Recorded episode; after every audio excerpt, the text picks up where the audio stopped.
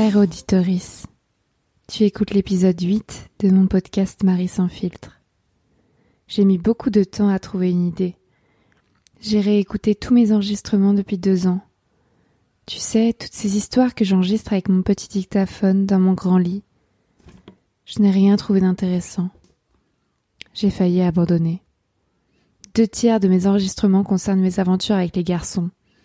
Je suis lasse. Je suis fatiguée de mes déceptions hétérosexuelles.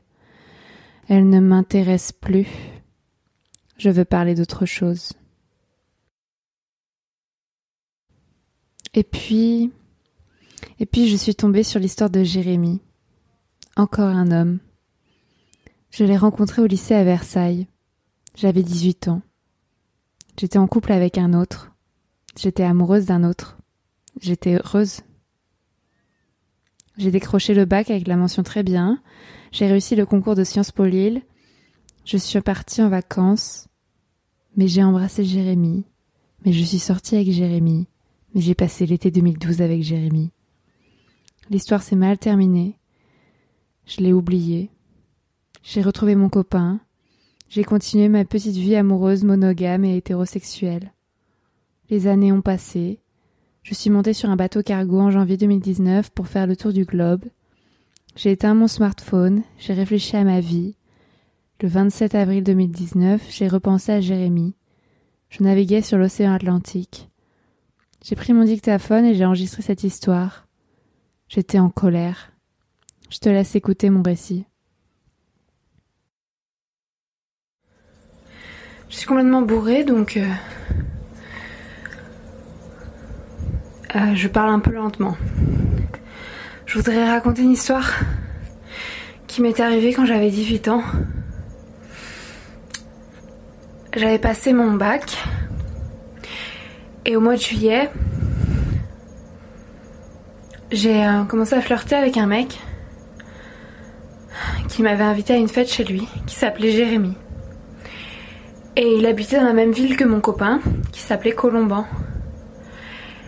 Et donc, j'ai passé une soirée chez lui, on a fait la fête, et j'ai beaucoup bu. Je crois que c'est la première fois que je me suis vraiment sentie bourrée. La première fois que j'ai bu, j'avais dix-huit ans, quoi. Puis il y avait mes amis, et puis les amis de Jérémy sont devenus mes amis. Et il y avait beaucoup, beaucoup, beaucoup d'hommes, enfin plutôt des mecs, et... Mon amie Clara a chopé un mec, euh, Lauriane aussi, et moi j'ai fini dans le lit de Jérémy. Et je voulais être fidèle de, à Colomban, donc on n'a pas couché ensemble. On était en pyjama, mais je me suis frottée à lui, je crois.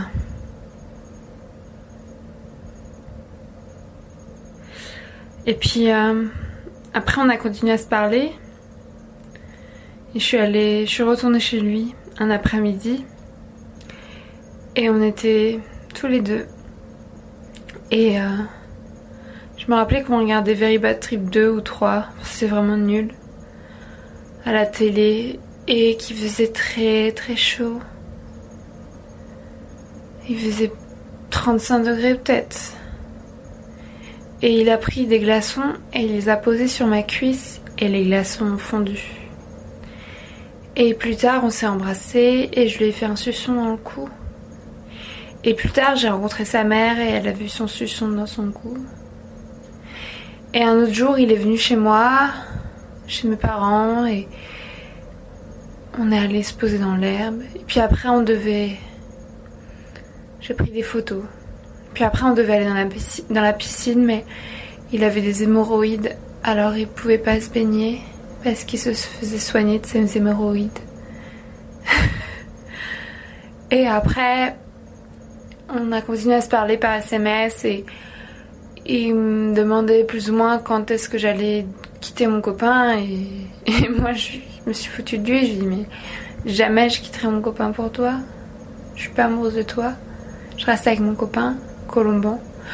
Et du coup Jérémy était très vexé, il a arrêté de me parler du jour au lendemain.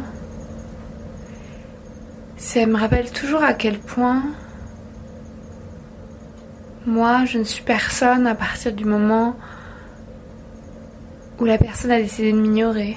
C'est comme d'autres histoires des mecs qui ont...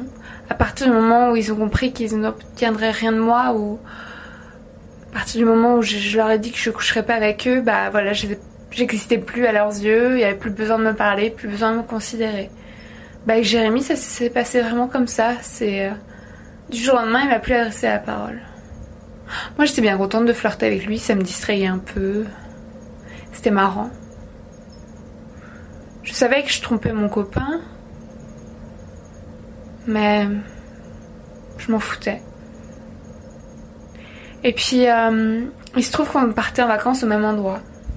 Moi, je partais avec mes parents dans les Landes, à Hossegor, et lui partait avec ses amis en vacances à Hossegor, et je connaissais déjà ses amis. Et quand je suis arrivée à Hossegor, ça fait peut-être deux semaines qu'on s'était pas parlé, mais moi je trouve ça insupportable d'être en vacances dans la même ville que lui, de pas pouvoir m'amuser avec lui et ses potes alors que j'étais en train de me faire chier avec mes parents, quoi. Du coup, hein, je lui ai écrit, et puis on s'est vus, et euh, on a fait la fête plusieurs fois. Et euh, en fait, je voudrais raconter un, un événement particulier.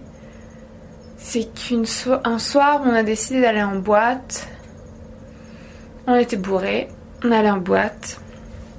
Et euh, c'était une boîte pourrie. Non, je sais pas pourquoi je dis ça. Il y avait une distribution gratuite de capotes. J'étais vraiment contente. J'ai ramassé plein de capotes. Et le D J était un gros vicieux, un gros pervers. Et à un moment, il dit tout naturellement, c'était en deux mille douze, je rappelle... Euh, la fille euh, qui euh, me montre ses seins, euh, qui se fout à poil, la fille qui monte ses seins, euh, elle reçoit un t-shirt Caporal. Donc, Caporal, juste la marque la plus pourrie au monde, et euh, pas, enfin, tellement sexiste comme demande, quoi. Et moi, j'avais tellement envie de gagner, j'ai montré mes seins au D J, et euh, personne n'a vu à part le D J, je pense. Mais tout le monde l'a su parce que j'ai gagné le t-shirt Caporal. Je sais pas où il est maintenant. Et donc c'est arrivé aux oreilles de Jérémy que j'avais montré mes seins au D J. Et Jérémy est parti en furie du, de la boîte. Et moi, quand j'ai appris qu'il était parti en furie, je vais courir après.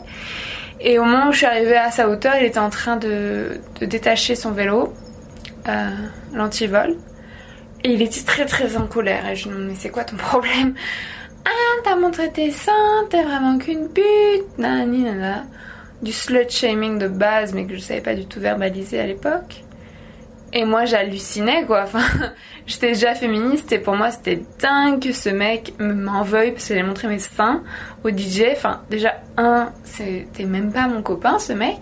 Et même si c'était mon copain, genre ses seins, mes, mes seins, pardon. Lapsus révélateur.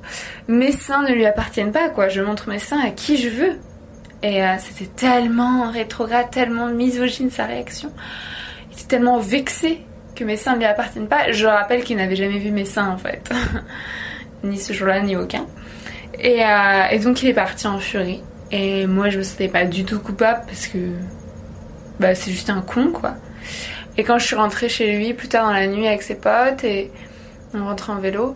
Et euh, je me suis assise, je me suis couchée dans son matelas. Sur, son, sur le matelas à côté de son lit.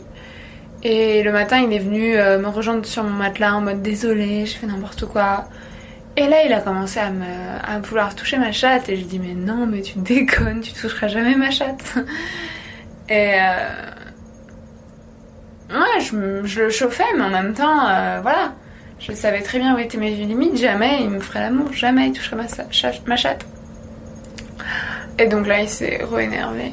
Et euh, je suis partie et je me suis rendu compte que j'avais oublié ma carte d'identité chez lui. Enfin, plutôt que je lui avais laissé ma carte d'identité quand j'étais en boîte parce que j'avais pas de poche.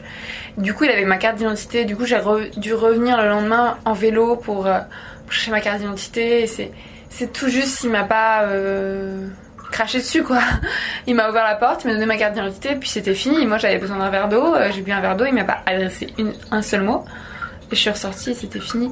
En fait, c'est, c'est vraiment l'impression d'être consommée par un mec et qu'à partir du moment où il peut pas me consommer, bah, il va me traiter comme la pire des merdes sur Terre, quoi. Et euh, jusqu'aujourd'hui, j'ai toujours eu beaucoup de respect pour Jérémy et, et euh, j'ai vraiment pitié de lui. Et je me dis toujours que je me suis comportée comme une salope avec lui et avec Colomban, mon copain. Mais en fait, c'est pas moi qui me suis comportée comme une salope. Ou alors, ok, je suis une salope, mais euh, j'assume. Mais lui, il s'est vraiment comporté comme un gros misogyne de merde, comme un gros pervers, quoi. Et euh, pas un pervers, mais un gros con. À croire que il me possédait et que j'étais sa chose et que je devais quitter mon copain et que et que si euh, je le laissais pas, je lui laissais pas accès à mes parties intimes, bah j'étais plus digne d'attention ni de respect, en fait. Je pense que c'est vraiment la question du respect, c'est que euh, cet homme, je ferai pas de généralité, mais vous, vous savez ce que je pense. Cet homme pensait que le corps d'une femme soit lui appartient, euh, soit ne lui appartient pas, auquel cas il faut qu'il lui crale dessus, quoi. Et ce mec avait dix-huit ans et m'en paraissait cinquante de moins et ça me... ça me rend vraiment triste. Parce que moi, à chaque fois que je suis sortie ou que j'ai baisé ou que j'ai embrassé des mecs qui étaient en couple ou mariés, jamais, jamais, jamais revendiqué que leur corps m'appartenait et que, et que voilà, je pouvais faire ce que je voulais avec eux et que je devais ordonner qu'ils se séparent de leurs copines. Enfin, je suis d'accord que c'est pas... c'est pas comparable parce que c'est des situations différentes. Mais... Jérémy, j'ai beaucoup, beaucoup... En fait, j'ai, j'ai, vraiment, j'ai vraiment pitié de lui. C'est vraiment horrible comme sensation. Parce qu'il mérite le respect comme toute personne sur Terre.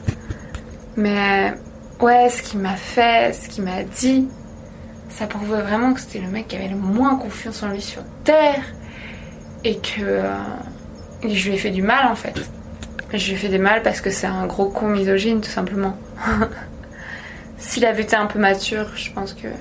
et un peu féministe, je sais pas ce qui se serait passé, mais ça aurait été bien différent. L'enregistrement s'interrompt brutalement, mais tu as compris l'histoire. À l'époque de Jérémy, j'avais dix-huit ans. J'étais en couple monogame avec un garçon catholique. Je croyais que j'étais monogame. Je croyais que j'étais hétérosexuelle. J'ai compris bien plus tard que non. Je n'ai jamais été fidèle, mais c'est quoi la fidélité ? Ce mot me donne envie de vomir. J'ai quitté mon copain de l'époque deux ans plus tard. Je suis sortie avec un autre garçon, le mec violent dont je te parle dans l'épisode quatre. Je l'ai trompé lui aussi. Ça veut dire quoi, tromper ? Draguer, c'est tromper ? Embrasser, c'est tromper ? Sucer, c'est tromper ? À vrai dire, je ne me rappelle pas le nombre de fois où j'ai effectivement trompé les mecs avec qui je suis sortie. J'étais amoureuse d'eux. Mes aventures ailleurs n'ont jamais perturbé mes sentiments à leur égard. Je les ai quittés bien plus tard pour d'autres raisons. Je ne les aimais plus. Et puis un jour, j'ai rencontré Michael. Nous avons d'abord formé un couple monogame, ou plutôt exclusif, c'est comme ça qu'on dit. Ensuite, je lui ai demandé d'ouvrir la relation, car il l'avait déjà fait auparavant avec une autre. Il a accepté. Nous avons alors créé notre propre relation libre. Les règles. On fait ce qu'on veut de notre corps et de notre esprit, mais on ne se raconte rien. Je ne lui ai jamais dit avec qui je baisais, et lui non plus. Aujourd'hui encore, j'ignore toujours s'il a effectivement profité de cette relation libre pour aller voir ailleurs.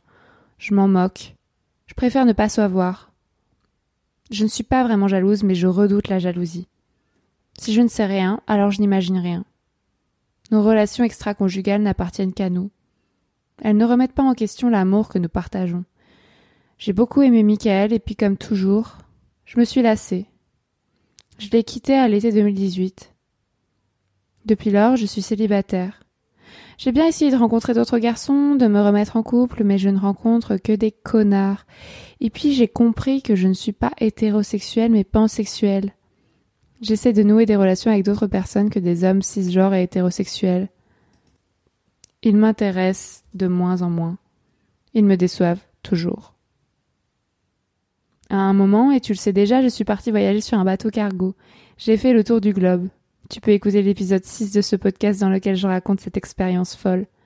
Au milieu de l'océan Pacifique, j'ai commencé à lire sur ma liseuse l'essai « La salope éthique » écrit par Dossie Easton et Janet Hardy, deux américaines. Et là, j'ai compris. J'ai compris que je suis une salope éthique. Alors, oui, je n'ai pas toujours été éthique. Avec Jérémy et mes deux ex, je n'ai pas été honnête. J'ai joué à la plus maline. Mais avec Michael, j'ai été cette salope éthique que Dossie Easton et Janet Hardy présentent. Je suis pansexuelle et polyamoureuse. C'est-à-dire que je refuse le couple exclusif avec un homme cisgenre et hétérosexuel. Je multiplie les aventures et les relations avec des personnes différentes, non pas parce que ma vie est triste et que je m'ennuie, enfin peut-être mais peu importe, je multiplie ces aventures et ces relations car j'en ai envie. J'aime l'amour, j'aime le sexe et par-dessus tout, je suis curieuse, j'aime découvrir de nouvelles personnes et j'aime construire une relation. Bon, toutes mes relations se cassent la gueule depuis un an et demi mais j'ai bon espoir de régler ce problème un jour. J'ai une bonne psy, nous travaillons.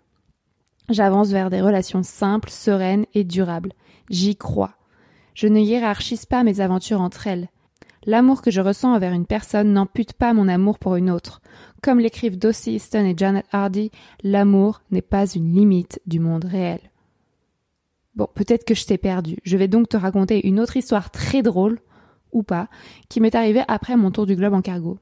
Ah non, déjà il faut que tu écoutes celle que j'ai vécue pendant mon tour du globe en cargo.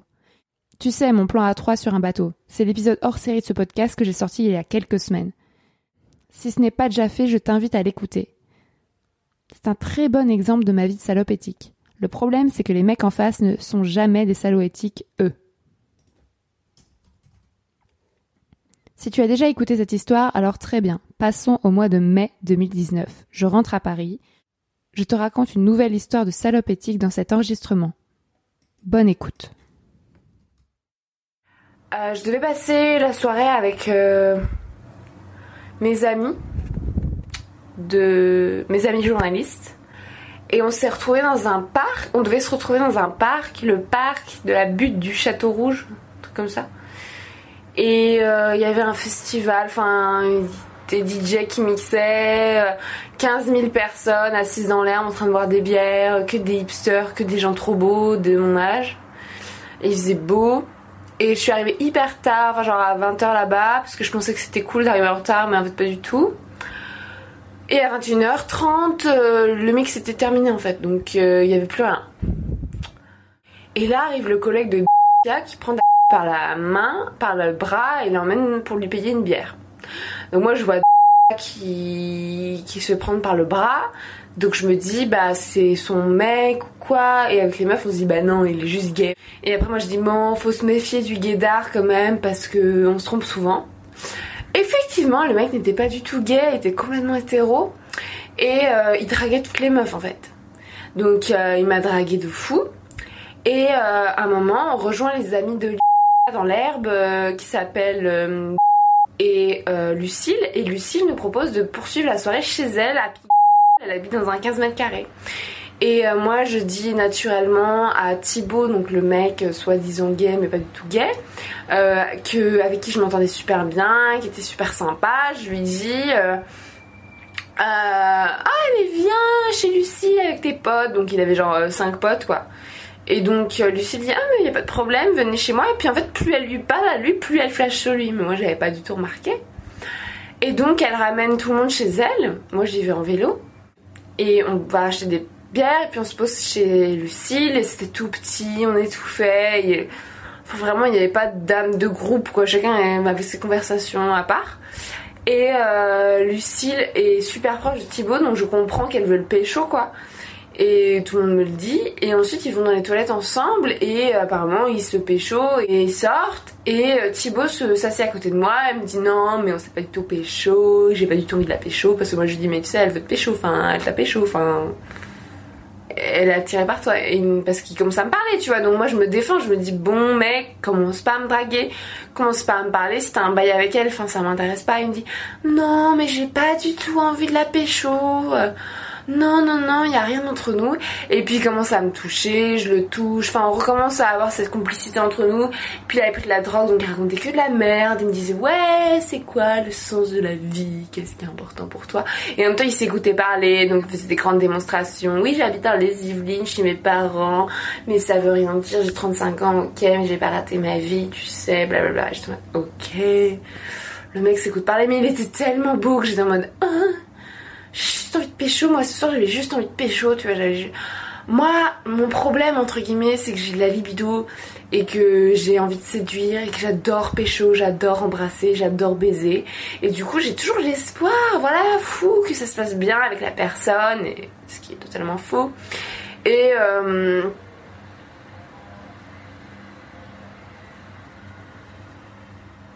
Enfin je sais pas... Euh... Je savais que ce serait un mauvais coup, je savais que c'était un con ce mec, mais j'avais tellement envie de le pécho, ce soir j'avais tellement envie de sortir pour pécho, pour baiser, moi ça m'importe pas que le mec soit beau ou pas, qu'il soit intelligent ou pas, qu'il soit un bon coup ou pas, j'ai juste envie de baiser, enfin vraiment. Et du coup, euh, je vais aux toilettes et je l'emmène aux toilettes avec moi et littéralement je fais pipi. Et le mec se, bouche les, se cache les yeux avec ses mains et me dit ah non ça me gêne que tu fasses pipi devant moi. Et le, le plan suivant dans ma tête c'était bah je vais me lever et l'embrasser. Et là, la copine de Lucille ouvre la porte des toilettes alors que j'étais en train de pisser, et dit euh, ben bah, vous sortez là parce que euh, en fait euh, c'est un manque de respect vis-à-vis de Lucille, vous êtes chez elle et vous êtes en train de vous pécher dans les toilettes. Et le mec dit mais non, non, non, et elle fait mais si tu veux pas sortir en fait je te sors et je te sors aussi de l'appart. Et euh, elle commence à être super agressive, menaçante, et j'étais en mode qu'est-ce qu'il se passe. En fait j'ai déjà eu des, des, des périodes d'affrontement dans ma vie comme ça où des meufs ou des mecs s'excitent contre moi ou contre quelqu'un d'autre, et je me sens hyper mal à l'aise en fait parce que moi j'ai pas envie de blesser des gens, j'ai pas envie de faire du, du mal, j'ai pas envie de, de m'engueuler, enfin c'est pas mon but dans la vie, et ça me rend hyper mal à l'aise, je, je fuis le conflit, c'est vraiment un truc qui me terrorise, et du coup je me sentais vraiment mal à l'aise, donc on sort des chiottes, donc on s'était vraiment pas du tout pécho. Et euh, le mec va s'expliquer avec Lucille, et j'entends Lucille gueuler et tout, parler de moi comme si j'ai voilà, j'ai pas du slut shaming de base, genre c'est moi la, la pute, c'est moi la fautive, j'ai aucun respect, machin machin. Et euh, bon, en même temps elle fait aussi euh, le slut shaming du mec, enfin vraiment euh, il s'en prend aussi plein la gueule. Et puis à un moment elle me dit mais enfin va lui dire que tu l'as pas pécho. Je dis bah non, enfin je vais pas lui dire que j'ai pas pécho, qu'est-ce que ça change que je l'ai pécho ou pas, genre c'est bon on est libre, ils sont pas mariés, enfin enfin c'est quoi le délire, j'ai pas à me justifier de ce que j'ai fait. Elle me dit non mais va lui dire que tu l'as pas pécho. Donc je vois la meuf et je dis mais tu sais on s'est pas pécho, on s'est pas embrassé. Elle me dit ah bon c'est vrai, enfin ses yeux s'illuminent comme si elle avait vu Dieu quoi. Et je dis bah non on s'est pas embrassé. Et voilà, sauf que voilà, je me recasse et la meuf euh, me, croisait, me croyait déjà plus, était déjà en train de, de chercher des embrouilles. Donc les gens commencent à se casser, enfin à vouloir partir, et se lève et du coup elle commence à vouloir partir. Donc moi je dis bon ok on se casse parce que de toute façon euh, elle va, Lucille elle va me péter l'embrouille toute la soirée, enfin ça va pas bien se passer. Et puis moi j'avais envie de pécho euh, le mec hein, littéralement, donc euh, clairement c'était pas possible que je le pécho chez elle, donc euh, autant sortir. Donc on part et euh, en fait... Euh, je me rends compte, enfin c'est fin de l'histoire, hein, il s'est rien passé après, hein. Enfin je sais après qu'il s'est fait, euh, je sais par d'autres gens que lui il s'est fait aussi virer comme une merde, mais en fait si je remonte l'histoire en entier, Lucille et moi on s'est juste fait avoir par un connard qui nous a pécho entre guillemets, moi il m'a pas pécho mais qui nous a dragué toutes les deux, et euh, voilà. Lucille et lui se sont pêchés dans les chiottes, après il est venu dans les chiottes avec moi, mais en fait c'est lui qui avait pas de respect, s'il avait pêché Lucille dans les chiottes avant que j'aille avec lui, enfin il savait très bien qu'elle allait lui en vouloir, qu'il allait dans les chiottes avec moi, il avait pas à le faire, et moi j'avais pas, j'étais pas censée savoir qu'il avait pêché, j'étais pas censée savoir qu'ils étaient ensemble ou quoi que ce soit, et euh... pourquoi c'est moi qui m'en suis prise plein la gueule, pourquoi c'est moi qui me suis fait jeter de la porte en première, enfin tu vois c'est un truc de fou. Et en même temps comme je me définis comme une salope, euh, pour moi enfin personne n'appartient à personne, c'est-à-dire si le mec a envie de pécho deux personnes de la soirée il fait ce qu'il veut, même si on a part de la meuf, on n'appartient pas à qui que ce soit, Et euh, si j'ai envie de le pécho après qu'il ait pécho la meuf, enfin je fais ce que je veux. Enfin, à partir du moment où les personnes sont consentantes, enfin il n'y a pas une tierce personne qui a, en, qui a besoin de, qui doit rentrer dans la danse en fait. Mais bon, je me définis aussi comme une salope éthique, et voilà ce que j'ai fait là ce soir n'était pas éthique en fait. Aller dans la salle de bain avec le mec euh, alors que je savais que Lucille avait un crush sur lui, ça se faisait pas pour elle. C'était pas totalement euh... enfin j'ai pas totalement fait ma connasse parce que je l'ai pas pécho et que je savais même pas qu'il l'avait pécho elle avant de le faire, donc enfin, je me sentais pas hyper coupable en le faisant, mais je savais je savais que ça allait pas lui plaire à elle, pas au point qu'elle me mette dehors, mais je me suis pas comportée de façon très éthique. Mais euh... enfin c'est compliqué comme histoire parce que elle a eu une réaction totalement disproportionnée. Et qui est venu me chercher dans les chiottes, enfin, euh, oh, ça vraiment, genre en mode grosse facho, j'étais en mode mais.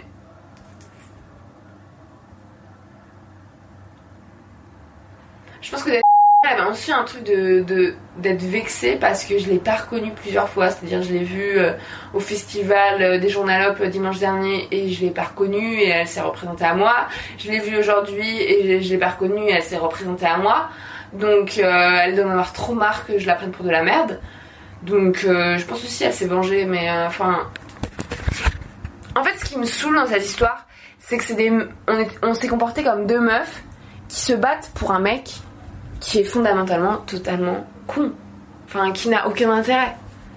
On s'est battu pour un mec euh, qui avait juste à choisir quelle meuf il voulait. Et en fait il voulait les deux, donc il a pécho les deux. Enfin... Et, euh, et on s'est crêpé le chignon entre nous, et lui au final oui ok il s'est fait jeter de la soirée, il s'est fait un peu maltraiter, mais euh, enfin je pense qu'à l'heure où je parle il a déjà oublié l'histoire et il se sent absolument pas coupable en fait, alors que moi je suis en train de me poser des questions, est-ce que qu'est-ce que j'ai fait de mal, et, euh, et ça me gêne aussi de critiquer Lucille parce que enfin j'aime pas ce truc de concurrence entre meufs où on se crêpe le chignon, ouais, et on se dit des saloperies l'une sur l'autre, enfin je sais pas.